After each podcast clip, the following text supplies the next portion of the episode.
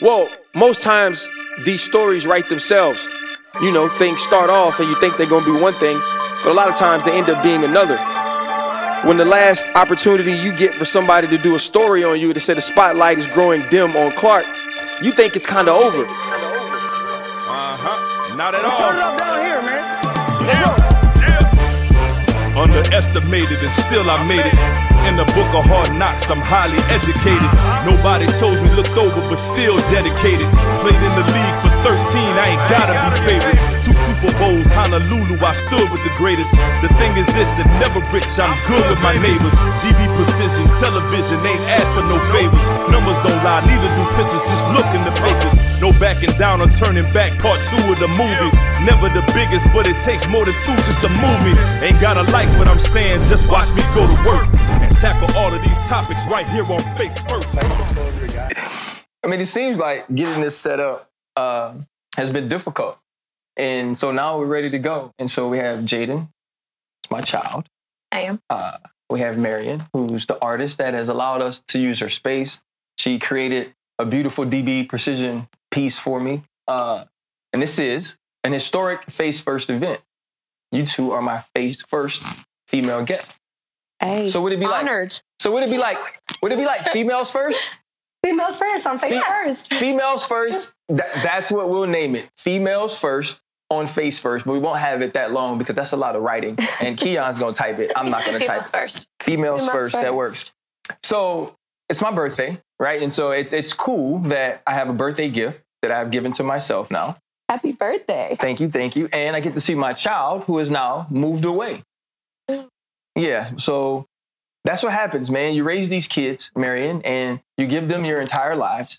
And you you bathe them when they're babies and you cook their food for them Man. and when they drop their little nooks or noonies on the ground, you put your life in danger by putting your mouth on it to clean it and then give it back to them. I don't think. And then they get old and they get boyfriends or girlfriends that they spend more time with than you, and then they move away.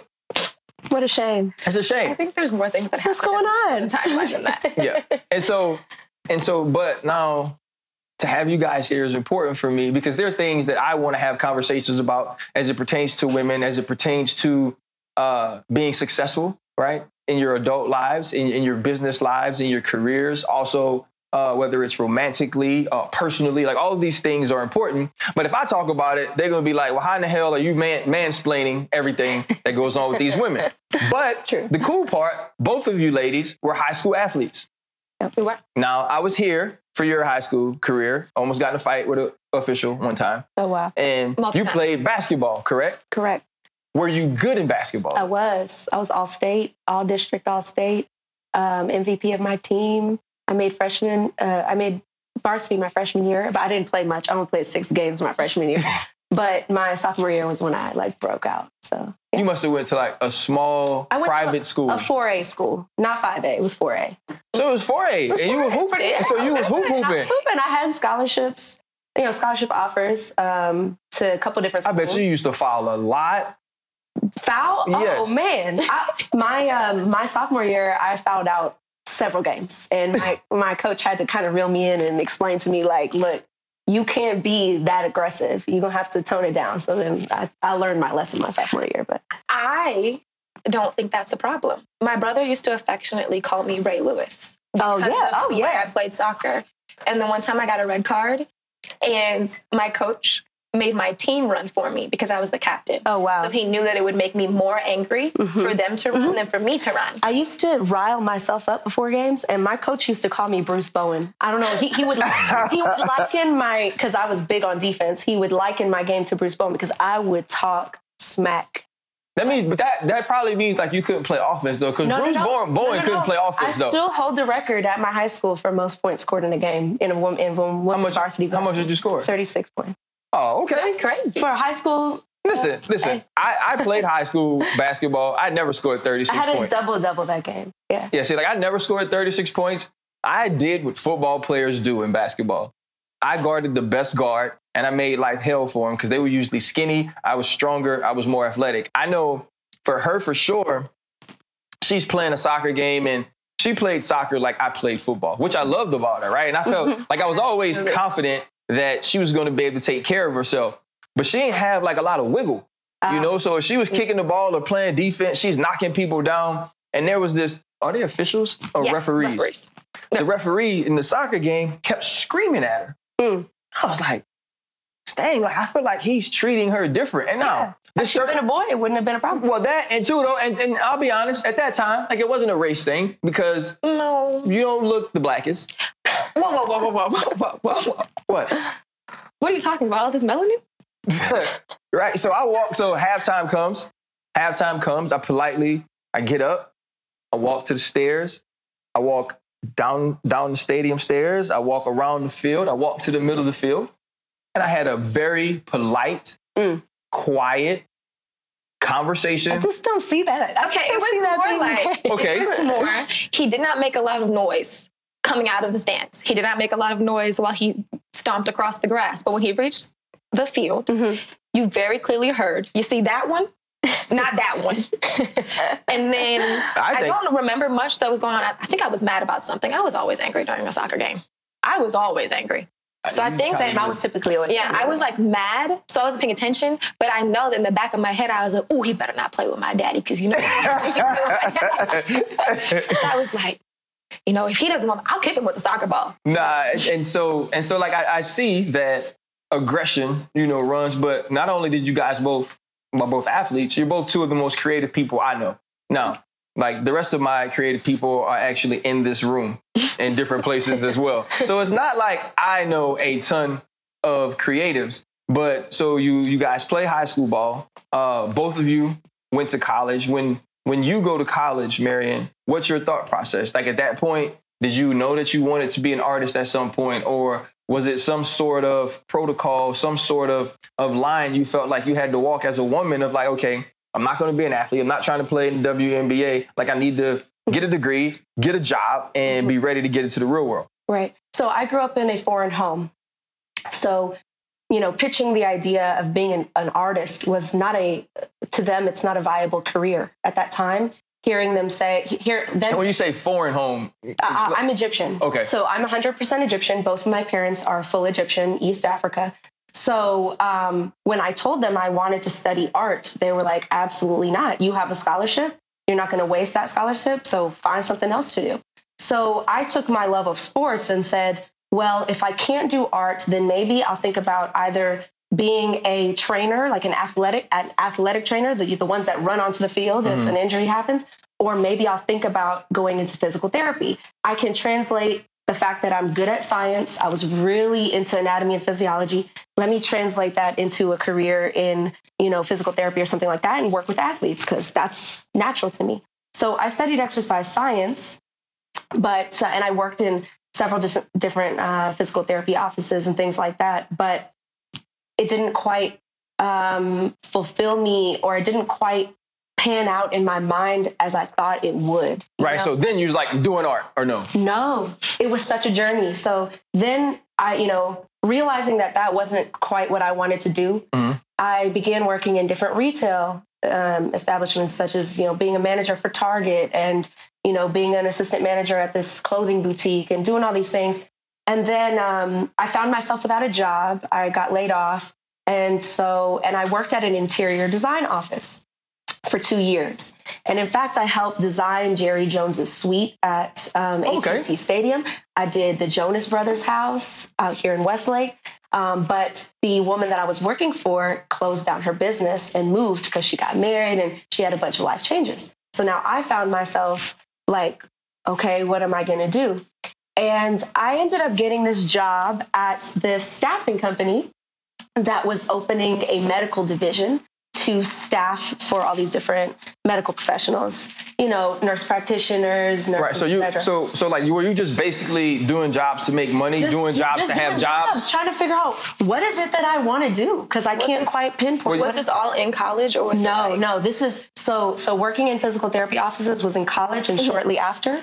Then in my early 20s, around your age, was the retail vibe. Mm-hmm. and then moving into my mid and late 20s was working for startup companies in medical staffing. So from about 25 to Well, really about 23 to 30, Mm. seven years. You're over 30? Oh yeah, girl, I'm 33. Girl, you look great. hey y'all. That's what this is. This is what happens when you do females first. I am in my Then y'all y'all break out y'all break out into like complimentary mode of oh my girl oh girl you so beautiful you know what I'm saying what what skincare products you use like like again things that I don't get to talk about but in fact I do have Fenty anti shine now look at you. I went to Keep it Sephora right I went to Sephora the lady walks over to me I said hi ma'am I am here for some anti shine and so but I had to let her know ma'am I don't just walk in Sephora and need makeup here is what I do for a living and this I, is why. I spent five minutes. to explain. You need I spent five minutes explaining to her, this is my job, this is what's happening, these are the lights, this is what I need. So I got a matte lotion. Ooh. What? and Fenty. And so I be on the side, because you know, it's COVID, Mm-hmm. have no makeup artist, and I make sure that I'm right. You know what I mean? But she talks about like what, what it was 23 to 30. Yeah. Obviously, when you were going through your process, I was a huge part of it because I'm a genius. Oh. Maybe not, right? Yes. And so, but but you know, so you win the triple I did. in the state as a senior. I did. Because I remember, because I remember that little stupid run you had after you hit the sand pit. Yeah, I had When you was like, Oh my goodness. But I was so confused what was going on. First off, background. My school had lost their jumper, and my coach really went on a limb and was like, You think you could do this? And I was like, I don't know, maybe. And so I did long jump only. Oh, wow. And then halfway through my senior season, never had triple jump. You can ask my dad, I'm more than uncoordinated. I would literally trip. I would if call someone her had lines. awkward. I broke Yeah. my ankle doing the long jump. Mm-hmm. Oh, and so like I like we don't know how I did it. I don't have much rhythm either. But they were like, "Can you just go out and try it?" So halfway through my senior season, like two weeks, maybe three before district, I started triple jumping, Oh wow. and then I won state. Yeah, she did. That, that's exactly how it happened. Like then I won state You Didn't even realize that you had that in you. because I had gone to state for long jump the year before, but it was also like my first year doing it. I placed third. I didn't um like win, but I was still like, "Dang, I've only been doing this for like six weeks." and then like the next year, You were so hurt though when I you didn't was. make it to state for long jump. But then that was what happened. I was something was tugging in my hamstring and I couldn't stretch my legs out enough after triple jump because triple jump was so strenuous that I missed by like an inch to get into state and mm. I was distraught Oh, because that was my that's my you know my mm-hmm. event. And I just remember there was this girl who was like it's okay baby. It's fine. You're gonna make it in state and you're gonna win. And I was like how I'm gonna win? I just started doing this. And then I won. Wow. And so I remember we were talking about schools, right? And you had a coach. Your high school coach ends up being the soccer coach at Southern. he did and they were having discussions about okay you playing soccer you doing some stuff in track and you and i sat around and talked and i was like look jay we're not trying to go to olympics and yes i said we because it was we it was it was because us. i remember and I wasn't yeah because i remember when you were like one and i came home from school that time and your mommy refused to help me with you and it was like 2 a.m and you was crying and you was cutting up and i remember looking at you in your face and saying child if you just tell me what's wrong i can fix it Mm-hmm. and you know what? You never said anything. I was one. And so now throughout life, I felt like I had to say, child, if you just tell me what's wrong, I can fix it. And so Easier said than done. and so and so we make the we, because it was we, We it wasn't just you. We make the decision that you're gonna go to LSU. We did. At the time, at the time, obviously, I'm a very overwhelming presence in life. At the time, I felt like it was the best thing. Did you feel like it was the best thing at that time, or did you have other ideas of different things you wanted to do? Um, you know, after I had decided when I was like 14, you know what? No, like this is what like I want to be in media. I want to be in journalism. I want to be in broadcasting. LSU was always in the top five. And at that time, we didn't live in Louisiana, so it was really in the top five because I was like, that's my home anyway. Like I grew up there for six years, and that's where I was born. I was born at LSU, basically. And so it was always one of those things that once you, because you're a rational person, and I mean, Very. for the most part, I was logical enough. So when you sat down with me and you were like, look, Jay, like, you don't want to go farther than after college. And I told you, like, I want to look past the next four years. And we sat down and we were like looking at my, you know, tuition, looking at college funds. You were like, this makes the most sense. And it did. So it was the right decision. And I think in hindsight, like looking back, it also, because it made me who I am, I don't regret it. I think that it was something that I definitely should have done and I wouldn't change it. Right. And so now you're you're done with high school. You've moved to San Francisco. College. Him. College. Yeah. See. Yep. That's where we at. Good coffee. um, so we're so you know we, we get to you're you're out of college now. You're in San Francisco and you're kind of in that place that Marion was talking about, where it was working at physician's office, right? Trying to figure out uh, retail jobs, right? Interior design. And so you're, and so she moved around and did all these things for this long span of seven years. And More than that, really. well, for more than that, right? And so, and it, and it takes time to find yourself. So, with your new job now and, and where you are, what are the next steps? So, either you make sure you don't have to bounce around and do those things, or do you look at it like, you know what? I ain't got no kids, I ain't married. Bouncing around may be what I have to do in order to find my sweet spot of where I want to be. Well, the cool thing about my current job, um, I work at Alfie, which is an app that's in beta testing based on women empowerment, connectivity, and professional life, and overall just uplifting women. Um, all of our stories are about women. Um, and if it's not about women, it's about a man helping women because we do want to fo- Females first. because we do want to focus on allyship. Like we want to focus on don't hate men. Tell men to join us. Tell them to help us empower people, which is one something that I never thought I'd get into this early. Like I just graduated college and I'm already doing something that's that important to I never thought you'd ever get into anything that was like, come on, men, join us. You know, And I'm your daddy. you know, for the most part, my um, radicalism stays in race. I think gender is interesting, but that's where we get into intersectionality, and that's not what this is about right now. Thank But God. um, but the job allows me to have many different mediums. I can write. I can do a podcast. I can do video. I can do a blog. I can do um, graphics.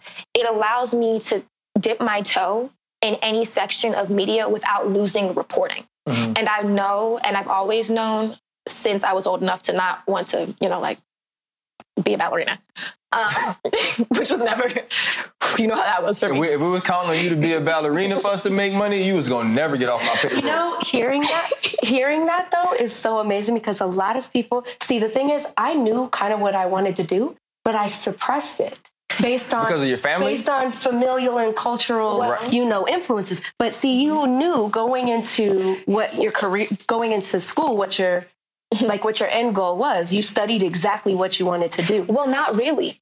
Um, when I first went to school, I was already a sophomore going into my junior year in credits. So I had to pick what Ah, college I wanted to go to ah, fast I see, in terms of like which section. Mhm. But um, it was one of those things where I got there and I was basically in my college already, and then something very, very traumatic happened. Mm, Awful. hmm And Mm. I didn't know what to do, didn't know how to handle it. It was just one of those things where, like, never in my life did I think I was going to have to deal with that. You know what's so funny Hmm. is that my degree started Mhm. as um, as going into the athletic training route, Mhm. and something happened my freshman year that was extremely traumatic. That I completely changed my degree from being athletic training to being uh, exercise science in order to go into physical therapy. Something that I could pivot Mm-hmm. my degree to quickly without having to compromise some- all the classes I took. And, but and you know but what, that, to be that- honest, sometimes that puts you in a bad position though, This because because you're in a spot. It was I think that traumatic had that traumatic event not happened, I might have become an athletic trainer And and, not have been an artist. Well, and I was meant to be an artist. that's I mean, what happened is terrible and I don't think anything like that should happen.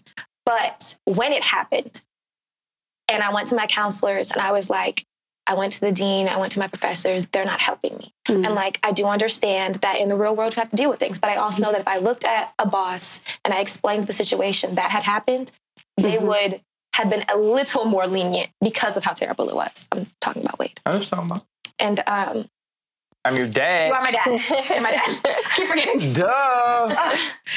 my bad. But And and just for people who are listening and may not be watching, uh, Wayde Sims uh, was a player at LSU. Uh, very, very popular kid, really good kid. Uh, he was outside of a club, got into a fight. He was shot and killed. Oh, no. And so, so it was something that affected the LSU community uh, Oh. greatly. But he was from Baton Rouge. He was a, Mm, a hometown kid, and so they were very close. And I'm really you know, and dealing with things like that, I don't, I don't necessarily know if we're always equipped. Mhm. And as her dad, though, like now looking back on it, she shared a little bit of it, but not a ton. You know, and like I think, and those are the hard parts about school. Because even though she was 20 minutes away, she got to pick and choose what was shared. And not in the sense of I don't want them to know Yeah. or whatever, but sometimes people deal with things um, differently. And, you know, you hear it now and you kind of like, well, dang, maybe I could have asked more. Maybe I could have been there more. Uh, but I kind of parented like my parents parented. Yeah. You know, like my parents are kind of like, if you cool, we cool. Right. And you know, that was kind of like the the way I was. And so like she's going through these things and like we're having issues with grades at the time. Yeah, because I didn't know how to function. Mm, You know, and so I was like, hold on, bro. Like, you know, what's I know I'm pulling yeah, I know I'm pulling money out of this uh 529 every every uh semester. But I also had never had struggled with my grades ever, Mm. like ever until I got. So it was a clear, you know, yeah, it was a something correlation. Yeah. When I tell you, I mean like they would walk into my room in high school. I would go to two different practices, be home at nine o'clock, have to wake up at six thirty because I had to get my siblings up. Without me, they weren't getting up, and it would be two o'clock in the morning. And if Dad walked past my door, I was up doing homework. I was studying. I was practicing for something. I was writing to make sure that I did well on my ACT. Something. And so when I got to college, and like that's the stuff that is happening, it was one of those things where I was like, okay, things have to change because this isn't who I am. Mhm. And so I went to the um, it was called it's called UCAC, you know, the little people that help you with things, the counselors. And she looked at me and she was like, "You have so many credits." I was about to be done with my my degree as a sophomore. She was like, "You can switch. You can do exactly what you want to do. Go get a degree in communications. You can keep your." Um, at the time, I was double majoring in African American studies as well. Um, and she was like, "You can keep all these things. You can graduate on time. You might even still be able to graduate early." And she got me in touch with people who were working in what I wanted to do, working in reporting, and didn't major in broadcasting. Mhm. So she connected me with people who not only had my passion for what I wanted to do, but had to change the course to Yeah. get there. But that's what I think though. So, right, you did you did it very young, right? So you're talking about passion, I was 19. changing Mm. changing course, and, and getting to that point. What a gift. You were not young, right? Like I you was were not, like you were not young. So how do you do all these jobs, right? You bounce Mm-hmm. around to all these different places, and then we end up here. We end up in Right. you know a, a- a gallery or what would we even call this? A studio. there you go. that boy's are creative at heart, right? So you end up in the studio and you have, and we have all all of this artwork, we have all of these paintings, and it seems like a long way to go to get mm-hmm. to something mm-hmm. that you do already, or, or, or that you knew was your passion. So what was the catalyst that kind of got you into art, maybe even young, and how did you eventually, you know, make that switch and get to it? So I found my love and my talent for art at the age of 13. So my dad studied uh, and worked as an architect. Right. and in Egypt and here in the States. And he had me at 13 go grab some of his architecture drawings. Um, he wanted to show them to me and, you know, walk down memory lane. So he showed them to me and I was just blown away at his line work, his shading. And, you know, these days they have AutoCAD. It's a software that is all digital. Back then it was all by hand. Right. So when I saw that, I was like, I can do that. I want to do that. So I- he had this drawing table in his office, and I used to sit and draw my favorite basketball players.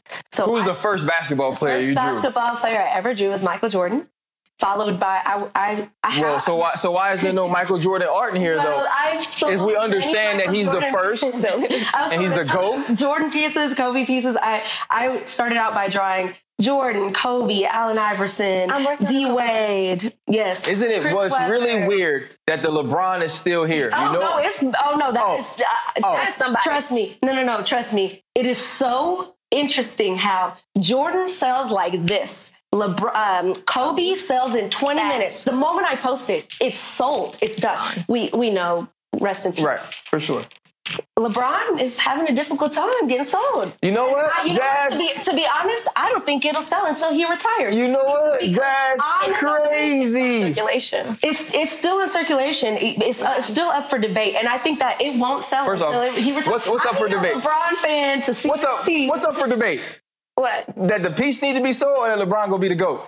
Oh. No, no, no, no. She's saying that it's going to take a while to be sold because he's still He's still Oh. he's still currently playing. Yeah. It's like you it's like. So what you're saying is, is I mean, this man just won a championship and, so, and people still didn't buy it. And it's priced at a great price in comparison to some of oh the my other pieces because I'm trying to. So what you're saying is you have to dis you have to discount a I had LeBron James discount piece. A LeBron, listen, 'Cause he is not the Kobe GOAT. and Jordan sell like this. Kobe, you don't say you don't say that Kobe Bryant I'm and Michael moment Jordan sell faster than LeBron. this is this is I mean, you're giving him everything he needs. the thing is, LeBron has a little bit of a um, some sort of stigma around him that that he's not the greatest of all time. That very- stigma. It's very polarized. Yes, it's very polarized in Yes, opinion. she's People right. either love him or absolutely hate him. Whereas with Kobe and Jordan, it's not so polarized. People can say, "I could see why you would consider them the goat," but I like you see. Whereas with LeBron, it's done. Either you have this opinion or you have that.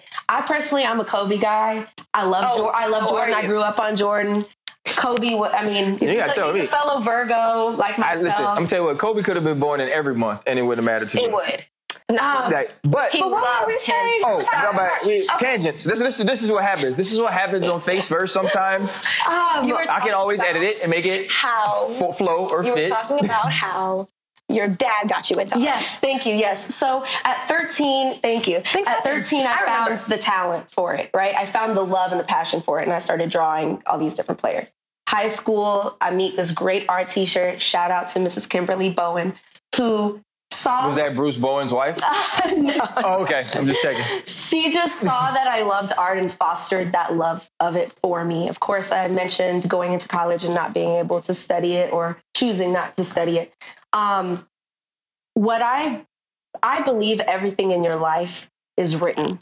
It's a, it's aligned. There, there's a meaning behind each of it, and I trust that God put me in many different um, industries and different roles because every single one ties back to being a full time entrepreneur, right? See that word Work- she made? You like yes, that? I am a full time entrepreneur because it because you know growing up, I'm I'm certain many of us have heard starving artist, right? It's that because stigma is what kept me from wanting to do it my entire life. that's because most artists are constantly and solely focused on creating. When you want to be a successful artist, you run it as a business. Mm-hmm. And taking from being a manager, taking leadership skills, and being in retail and understanding merchandising and understanding uh, market trends and sales trends and what what's visually appealing uh, um, as far as a product. Working in a staffing firm, right? which required me as I was operations manager. So I was overseeing budgeting, forecasting, P&L, ordering supplies. So now it's like it's, it's, it's like you do all those jobs for yourself now. you take every bit of of experience and all these different um, you know moments that stretch you in those jobs and apply it to what you do now. Now you can be a successful artist Because you're a successful business manager. because I'm a successful business person. it's crazy that you say that because in terms of getting different ideas about everything and being well versed in everything so you could be good at what you're doing because that's most of the reason that I decided to double major in African American studies as well as communications. Mm-hmm. And then I found out that even in communications, I was learning just what I, I wanted to learn about rhetoric. Mm-hmm. I wanted to learn how to analyze populations. I wanted to learn how to take people's history and bring that into how I'm communicating with them. Mm-hmm. Because I think that a lot of people get lost in media by not understanding who they're talking to. Yes. And when you don't understand that Understand your audience. Right. If you don't understand that what the masses are feeling, you're not going to know how to make your piece objective or subjective. Correct. And so, like, Or you could just talk about football, Jaden. no. Okay. Not just football. That's another thing. I wanted um, one of my favorite classes. I loved this teacher. Her name was Raquel Robvais. She, Dr. Raquel Robvais. Mm. She, Respect on her name. Absolutely. I love that. Mm-hmm, I mm-hmm. love her. Mm-hmm. She taught a class and it was called Health Disparity. It was a communications class, but it was health disparity among races. And it taught me how, what to do and what not to do. I read articles nonstop. I read um, experiments, all types of things. And it showed me how many people are out of touch with who they're mm. supposed to be talking to. Mm. And that's why I think we have so many issues in America with the fake news, with the um, feeling like someone is charged when they're speaking to you, is because they don't necessarily understand you. And I told you this earlier that people with the best intentions can end up falling on deaf ears because they don't understand mm-hmm. that the person they're talking to disconnect. has rhetoric from before. Yeah. And it's like, Well, I think, but in in the sense of communication, history plays a large role in it. Mm-hmm. the history of the speaker, right? The history of the people that you're speaking with. absolutely. Understood, right? Because if, if if I if I am giving you a thought or if I'm giving you a feeling, it's usually because of the experiences of my life, mm. right? Either the experiences of, of my life or the things that I've studied, the ways I've been educated. And the way you are receiving that is the same way as well, right? If you don't, if you have an ignorance to it, and not an ignorance as in a stupidity, Yeah. but if you have an ignorance to a statement, then you absorb it all, right? And you try to take in what you can digest.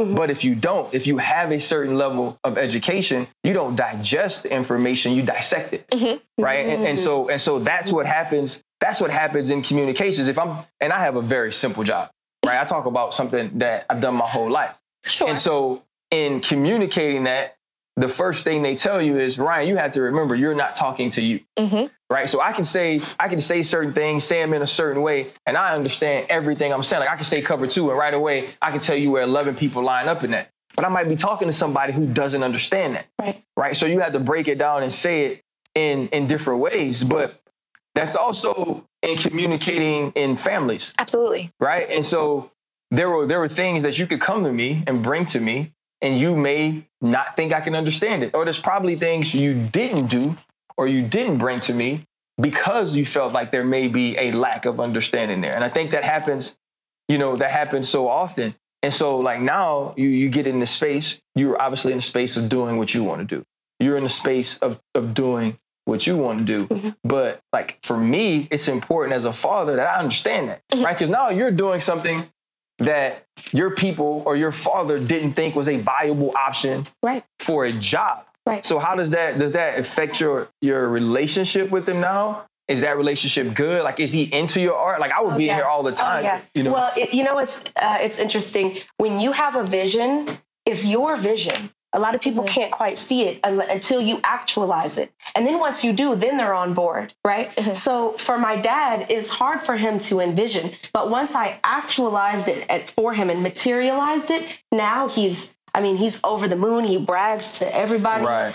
my daughter is this big artist and she's doing this and she's working with that and she's got this show and you know right all this stuff but for him initially it was hard for him to you know to formulate that idea in his head that this could be you know a real thing now because i've shown that i'm successful at it it's it's all gravy right Right. um, I think that you got to carry that with you when when you're trying to pitch an idea to someone, when you're trying to convince someone of, you know, a a strategy, a an idea, a concept, whatever it may be. You see it, but until you can physically show it to someone, they may not. It may not translate, and it's on you to to execute on it to the level that you know you can in order for people to that's actually the mantra I had when I decided to move because I was um, I had been accepted to grad school and I was like we were looking for jobs and I was about to be in a position where I needed to just get a job because I needed to get a job mm-hmm. and I needed to make sure that I at least had some type of income. Not that my dad was going to kick me out on the street, but it was, I mean, I may have. You just never know how I might have woke up feeling. love.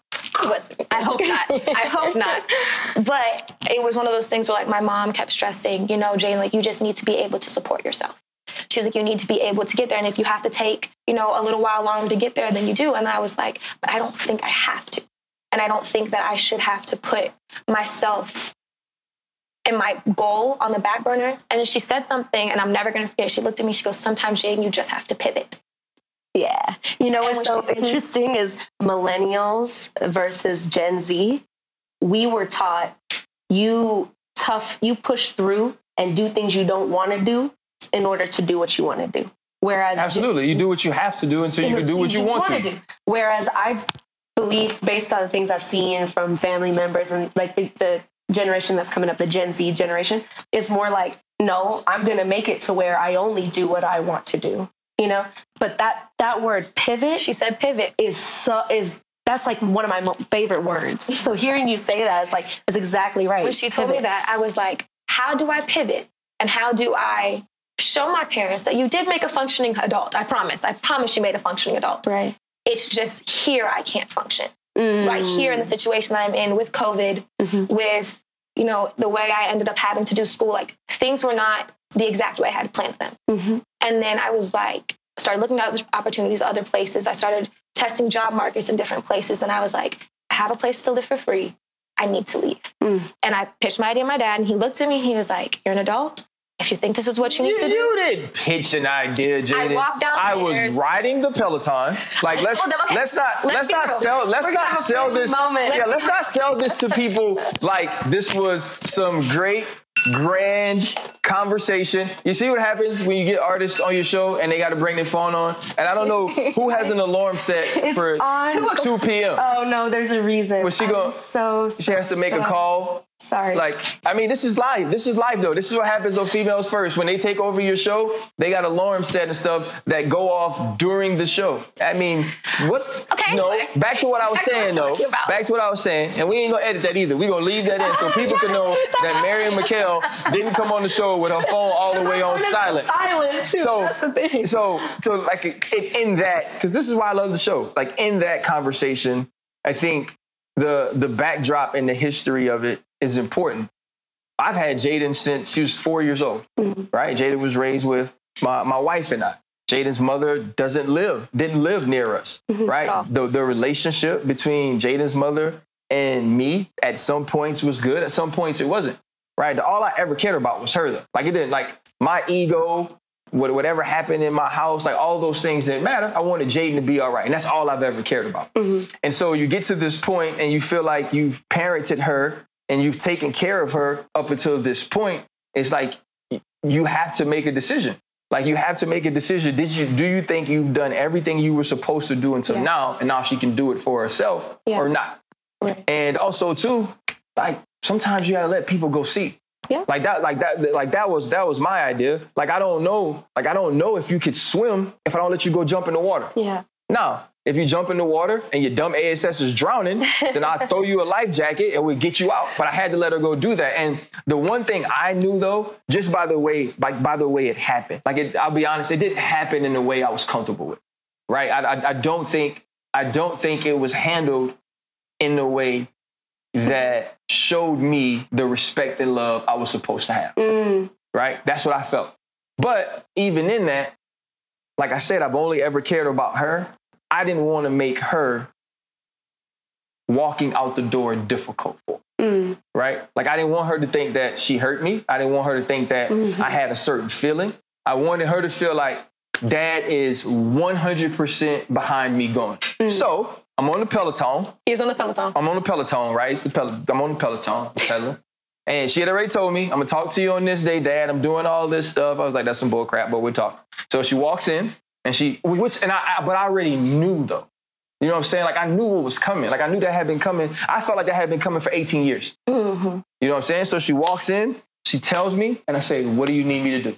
mhm. And if that's what you need to do, you go do it. And so now, when when she goes out and she's living this life and she's making these decisions, one, I know she only gets she gets to know that she she only is behind these decisions. Yeah. Whether they work or whether they don't work. If they work, you can be proud that you made the decisions and you took the steps to get to where you are. If they don't work, you can at least be proud that I went out here and I tried to do it. And Yeah. now, like y'all say, you got to pivot. And so when she tells me and I'm like, all right, cool, like go do it, I could see not arguing with her, um, not making her, not putting my emotions on her, made her say, okay, now this has to work. Yeah. Yeah. You know what I'm saying? Because it it, it was It no forced her to say, I guess if he go, if he not No, gonna that's fight me on it, now no, that's exactly what happened. It wasn't Uh-huh. a comfortable situation for me either So at all. I can safely speak on behalf of my parents in saying they were not pleased with a lot of the decisions that I made to get to the point that I am now, both personal and professional. They have a vision for who their daughter will be, should be, they hoped to be. Was it was a lot of was a lot of their vision based on where they're from, like being, being Egyptian? And Absolutely. Oh. You know, if you if you ever go to Egypt, you'll find that I don't really like to travel. Not that if far, you ever go to of fun. Egypt, number one, you'll find that you're in a different world. It is a completely different world. Then you add on the time period in which they grew up in. They grew up in a, co- you could almost feel like it was a different planet. Mm-hmm. So to then immigrate here, they have certain expectations of who and what I'm going to be. Of course. Right? So going against the grain in almost every facet of what they thought was difficult for them to mm-hmm. accept. But when they see the impact that one can create Right. by living in who exactly they want to be, supposed to be, meant to be, you know, you you kind of sit back and say, well, clearly it was written for this girl to be doing what she's doing. But I think- let me put my But people from the outside, right? So people from the outside that care about you, they they they they don't focus on the the positives of the journey. right. You know what I'm saying? Like They're concerned. Mm-hmm. Parents are concerned. concerned about your stability. That's it. Mm-hmm. Parents are concerned Right. about about other things. They're not worried about that you did a painting for Ryan Clark. Right. To be honest, No, my straight parents up. could care less if I did a painting for I Ryan. Clark. They care about are you whole, happy, safe? Do you have it. Can you take care of do yourself? you are you and when they see this girl never asks us for anything. She's never asked us for anything. What's well? It's kinda like, I give her well, so. it's- So what's crazy about this? So Jaden, It's funny. so that Jaden, man, like that. you, you, like I had checked Jaden's account. I be like, Jaden, you got a dollar and seventy five cents. and. I did, and I would not. And see, ask. and so like, but her her brother and her sister, man, them jokers ain't gonna struggle at all. Mm. You know, and so and so it was always this weird thing for me though. I was like, Jaden, just call me, or like I would just cash app her money, or just give her money. To be money. fair, my thought process was, especially in college, I pay money for what I want to pay money for. They took care of my my housing. They took care of my real bills like phone, car, and they, you know, like they provided for me for everything that I would have to use money for that I didn't. So like if I decided to get my nails done, if I wanted to like for graduation, I wanted to get my hair and my nails done, I wanted to get my eyelashes done. I didn't want to ask because that's stuff I wanted to do. Now, granted, there was like I need groceries in there, and I had a dog, so he needed to be fed. But um, it was one of those things where like I didn't want them to think that that's all I saw them as. I didn't want them to think that like I'm just out here living my life. But you know what? You're my bank, so can you just wire me money real quick? Well, it's interesting you say that. I had a young man, a young Egyptian man. Um, I'm called Coptic, right? Coptic means Christian Egyptian, right? So I grew up in a very Orthodox Christian home. I had a young man, he's probably 19, 20, DM me and say, How did you get your family to be on board with you becoming an artist? My parents want me to study this, they want me to be a doctor. So um, if I try to say I want to do X, Y, or Z outside of that, I get major pushback. And I said, Are they footing the bill for your life? Are they bankrolling what you do now? Your schooling, your, your lifestyle? He said, Yes. I said, Well, if they're bankrolling what you do, then they have complete, that's completely fair that they have dictation over mm-hmm. what it is that you're doing.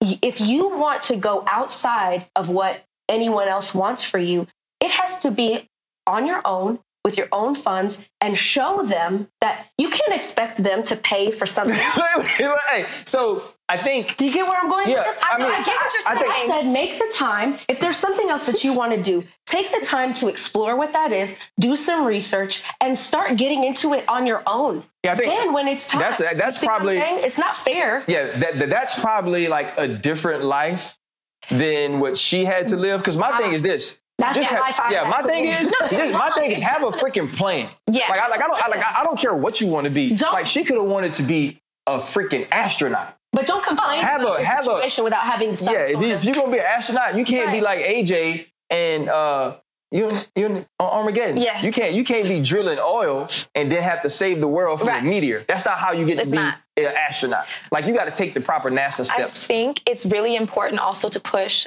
that my dad's never not told me that I couldn't be a reporter. Mm-hmm. He's never not told me that it wasn't a viable option to be in broadcasting. He did That's a tell- blessing. Right. Now he That's a did blessing. tell I me I never told you because never not mean I did. That's a double Oh. negative child. I said never not. I said You- he- you said- you sure goodness. did. Don't tell my English teacher. I'm a parent. don't don't tell my English teacher from high school she'd die.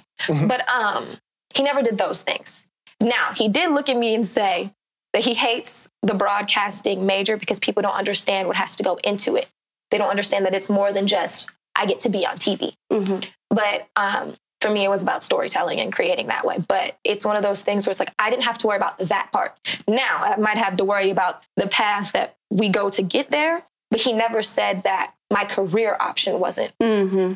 it. He was just kind of like, "Now, do you, Yeah. do you really think you should have been doing that?" Yeah. Well, I think well, because because like here's the I think the difference with what with what you chose to do, right? You chose to go into art.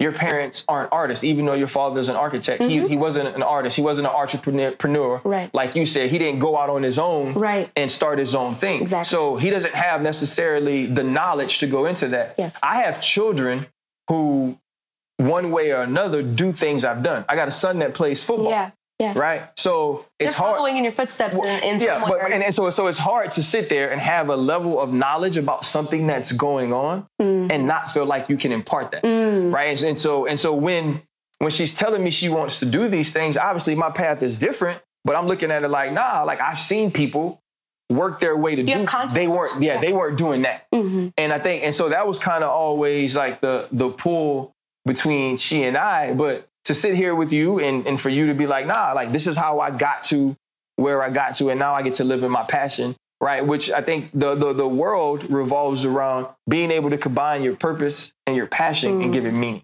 Mhm. right? Like that's what it's about, and that's the same thing I want for her. Like I know, like my child is deeply layered.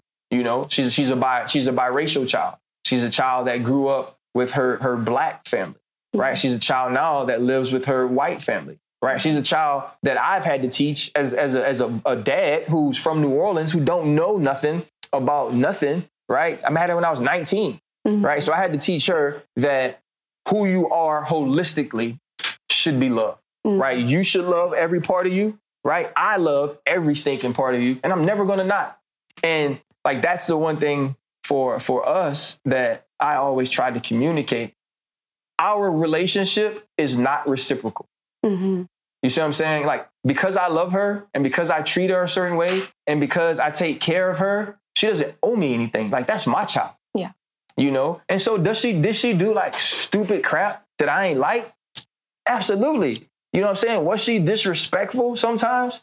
Absolutely. But that ain't changed, that don't change the way I love her and the fact that I want her to succeed. Like I mm-hmm. want her to live in that purpose. Like I want I want her to affect the world in some way where I could be like, damn, Mhm. you know what? Like for that little skinny 19 year old kid with the big old head, like you did all right. Mhm. And when you, so now being in this space, and I'm sure that you want to continue to grow, right? You want to continue to get to another place. Like you want to be in a place where you're like, you know what? My life as an artist is sustainable. Like I get to go where I want to go, live how I want to live. But in the end, like that doesn't leave a legacy. Like that just sustains our lifestyle. Right. What legacy do you want to leave with your work? For me, I feel like the legacy I want to leave is that um, I've taken the gifts that God has given me, and whether it be the gift of gab, right? Whether it be the the gift of art, you know, whether it be the gift of relating to others, and use all of those in a way that pushes others towards finding what their mission is on this earth and living in that exact same way. A lot of times people talk about purpose and they and I was mentioning this to you earlier is when we talk about purpose for some reason it always relates to a career or monetary gain. I know that I was created to create. Whether that be to create art, whether that be to create conversation, whether that be to create a new idea in your head that you never saw before, whether that be to create connection with others. And if you when you find that, yours may be to serve, right? I know my mom's mission on this earth is to serve those around her. Right. has nothing to do with what your career is. If you can find what that mission is and in any room apply that in any opportunity, in any conversation, in any in any way, enact that, I feel like we will live whole, fuller lives. Mhm. Through my work, I'm able to create these kind of conversations. Had it not been for me having the ability to take a moment in time, an image, a memory for you, and make it into a visual piece, I wouldn't be able to sit in this chair and talk to you on camera Right. right? But because using that opened the door for me to be able to then sit in front of this camera and speak with you. My goal through my work is to encourage and to implore everyone to find what that is because living without knowing that, I was I felt dead inside. Right. I didn't I didn't feel like I was living a real life. Right. And when I finally pinpointed, I don't care what cultural, what familial influence, what any, I know that this is what I'm meant to do. And getting the help, seeking the help to get to that point. My life is, I can't express to you the amount of peace that I feel in my life every day, just knowing that I get to do what it is that I do. It's crazy. You know? Jaden, in listening to that though, do you feel like you're getting the opportunity, you're on the path to live in that type of life? I'm gonna be honest with you. When when talking to you, and I've since I've walked through the door, I've felt that like this could this is a twin soul. Um, but yes, I feel when I got the job because you know I called you when I had well texted you when I had the interview. I texted you when I got it. It was such a sense of relief and peace to know that I moved out of my house that I've lived in for 12 years with the people I've been living with for forever. And I did something because I said something is telling me to go. I think I should do it. And I got a job in 29 days. listen to yourself. I think as women, sometimes we don't listen to That's the ourselves. that's the point I'm trying you to listened to yourself. And so when I when I got the job, and then when I found out what I was going to be doing, I've always loved telling the truth with my writing. I love being able to tell someone's truth in a story. Mhm. I loved painting because I'm a realist painter. So I um, paint in black and white and I paint portraits. I loved people being able to look at that painting and seeing someone's story. I um, painted Sean Taylor for a friend of mine, and Mhm. I was over the moon because the sweat drop on his forehead was a sweat drop. Mm. And that's the same way I feel now doing feature writing. I feel like when I get to write about people, when I get to write about their mission and I'm telling their truth, that that is what I was meant to do. Mhm. I feel like Mhm. that's why I loved art so much though, because I got to tell somebody else's truth and I got to let other people see Mhm. those things. Like Storytelling. right, I love storytelling Mhm. specifically because I think that people need to hear things. Like I think people need to see things, I think people need to hear things, I think people need to experience And through your gaze. Right. And I love that. Mhm. I love that experience. And the fact that I'm doing it now so soon, I don't think I've felt this amount of peace since I went to college. Mhm. Well, And it's important to note that peace doesn't mean you're not going to encounter challenges. Yeah. No, we, we, we were just talking about challenges that we face even within doing what we love or feeling that this is the right place. That's meant to stretch you. You know, that's meant to. I heard a sermon just the other day, and it's like if you, you know, got your pillows lined up and you lit your candles and you got your little bowl of chips and get all laid back with the remote and whatever, and you're you're comfortable now, and it's like, okay, use me. Mhm. No, that's not how it's going to work. It's never going to work that way. You are going to be met with sparring partner Absolutely. after sparring partner. And I don't know if you know much about boxing. I don't. He does. Prior, I'm not a fighter, prior, so to, Oh. prior to a fight, you know, you spar with different fighters mm-hmm. so that each part of your game, if you will, is strengthened. And that sparring partner is meant to hit you, right? Listen, sometimes we encounter, whether it be an actual person or it be a circumstance situation, it's like I, mean very spiritual. So it's like God bringing you a sparring partner to to strengthen that part of your game, so that when you get in the ring and that punch comes at you, you're able to pit, like you said, you're able to pivot, you're able to, and then sometimes you do get knocked down I just- still, I think though, but the- it's up to you to get up, you know, off the mat. The thing, because I can only come at this from like the father Mhm. thing, right? Mhm. Is that when you're a father, like your goal is right? Like I want to be though, I want to be the helmet, right? Because the one thing that happens when you spar is if you're the fighter who's going to be headed to the match, you wear a helmet, right? Because you're not going to spar Yeah, the and allow sparring, some, you right? the- you know what I'm saying? Allow, some, allow somebody to punch you. Yeah. So it's it's not a situation that we're not asking or we're not hoping that you ever face adversity, right? Because the one thing about the way I grew up is like Adversity. you're supposed like dot dot dot. How you going to respond to it? You know what I mean? And so like I don't I don't mind those parts. Mhm. The the thing that you try to do as a parent is make sure that the adversity you face is not adversity you put upon Mhm. yourself. Right. And I think and Yeah. and and and, and, and Don't what- let it be self-created. yeah, and, and so and so and, what, and what's hard about that is we also have to learn, especially with daughters, right? Like I'm different with Jordan. Mhm. You know what I'm saying? Like Jordan was in the eighth grade, he did something stupid. I walked. I probably shouldn't say this. I walked into his room. I threw him some gloves. I was like, put them on. And he's like, why? I was like, because we just gonna get, we just gonna get this out. We're gonna get it handled. We're gonna get done. Right? With, with, with, with my girls, I was always different because there had to be there had to be a lesson taught, right? Mm-hmm. And with the lesson being taught, it always had to end when I walked off, no matter how it went, they had to feel like I know no matter what, if there's only one person in the world that's gonna be there, it's gonna be him. Mhm. I think that, no, I know. I know that the one thing my dad has taught me my entire life, he's taught me many things, but his main message is no matter how small the world tells who you are, no one can shine out your own light except for them, Mhm. yourself. Mhm. He's taught me that it doesn't matter what they tell you, it doesn't matter how they try to beat you down, Mm. that if you work hard enough, what's meant for you will be for you. Mm. And I know that my story's not done. I've barely started. Mhm. I might have just opened the book and this is the title Yeah. but I know that he has prepared me to be able to handle everything. Whether I handle it well and I'm flying and I'm soaring, whether I Lord whether I don't, it's one of those things where it's like he taught me for a long time nobody owes me anything. Mhm. He taught me that the way I respond to things, not everybody is going to respond to them. He's taught me that the way you look at things, not everybody's going to look at them. And because we don't always see eye to eye because of our different experiences, I know that just because someone is talking to me and doesn't understand me, or that I don't understand them, doesn't mean there's a lack of respect in our mutual conversations. Right.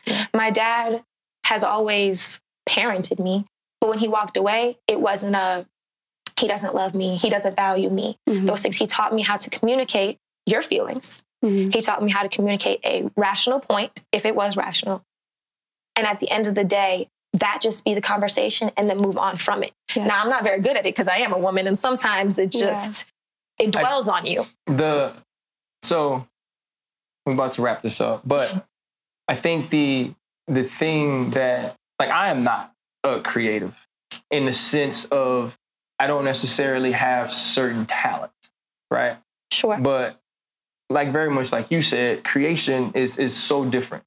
You know what I'm saying? Like I have created humans for sure. Yeah. Um, but in creating those humans, like you cultivate them and you hope that one day they get to a point to where they can now do the same for someone else. And I always my, my thought was I need to teach Jordan, who's my son, how to love, support, take care of, provide better than I was taught. Mhm. Not not better than I am necessarily, but better than I was taught. Because if I teach him better than I was taught, then he does end up being better than me. I needed to teach her how to take care of herself, how to be whole, but also what it feels like to be loved, right? And, and, mm-hmm. and to be loved in the right way. And I can't say that I've done that as an adult in my own relationships as well as I've done it with my kids. Mm-hmm. And I F it up with my kids too. I just love them little boogers so much. Mhm. But I think the thing I took away from today was that sometimes you have these ideas because I was like, Marion is, is super talented. She's super intelligent. She reminds, I was like, she reminds me of my child, right? Mm. There are things that she'll, she'll never get from me that I ain't gonna ever try to give her because I don't understand them, Mhm. right? But you put people together sometimes. Like I created this idea. I was like, bruh, it'd be super dope that if I did a podcast with Mary and Mikkel, I also had Jaden Clark. Mhm. And I think, and I was like, I think that'll work. And it does work. And then when I see you guys talk, it's more so not the podcast hosting me or the football analyst. It's just the dad. So I was like, dang, RC. Yeah. Females first was dope. You so, always say a lot of people say I'm not creative, but you are creative. You did. You created something. You definitely created a relationship. Is, creative is with solutions, creative with strategy, creative. There's is more than just art or sculpture or fine art. People typically go, you created a bond or a connection, a, a conversation. A, yeah. And it all started with an idea. Everything starts with an idea. Yeah. That painting you started with an idea. And that's the point. See, we back to face first. Peace. Underestimated and still I made it. In the book of hard knocks, I'm highly educated. Nobody chose me, looked over, but still dedicated. Played in the league for 13, I ain't gotta be favorite. Two Super Bowls, Honolulu, I stood with the greatest. The thing is this, and never rich, I'm good with my neighbors. DB precision, television, ain't asked for no favors. Numbers don't lie, neither do pictures, just backing down or turning back.